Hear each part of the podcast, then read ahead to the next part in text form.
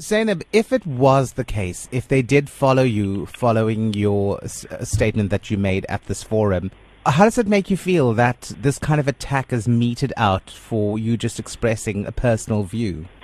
I decided to move beyond my anger and to try to understand why they would resort to violence based on a very uh, innocent statement that spoke about a writer's writing style. Uh, so I, I felt, uh, and I still do feel very sad because uh, my book launch, which I was looking forward to so much for so many years, was cancelled.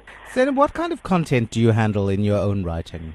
The genre is largely literary fiction, which is mystical realism.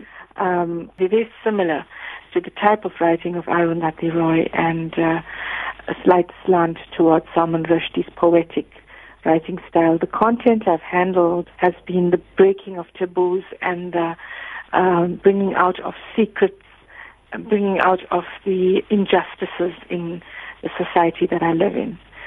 That is purely uh, what I handle in my my literary content.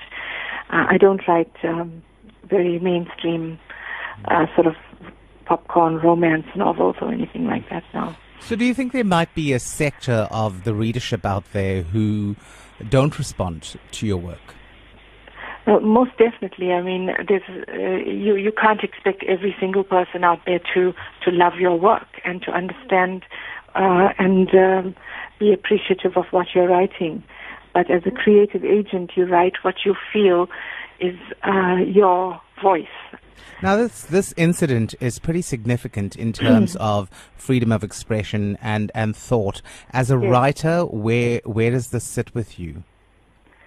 Well, I do tackle these issues in my writing, in my short stories, and in my novel, including the, the uh, articles that I've put out as well on various platforms.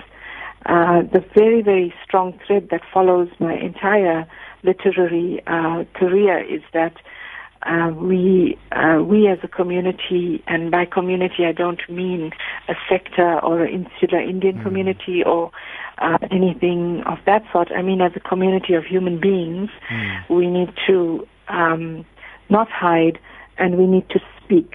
Uh, and so I'm very, very a huge advocate for freedom of speech. Will this incident deter you from continuing to speak out? I um, first and foremost in my mind is healing from this incident, um, and also ensuring the safety and security of my family.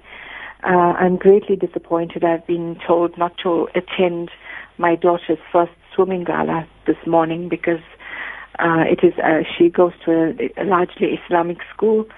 So um, these things are, the, are first and foremost in my mind. I am working on various other novels and uh, I don't think that this will color the voice that I want to put out in these novels, um, and I will continue to write in the same vein that I've always written.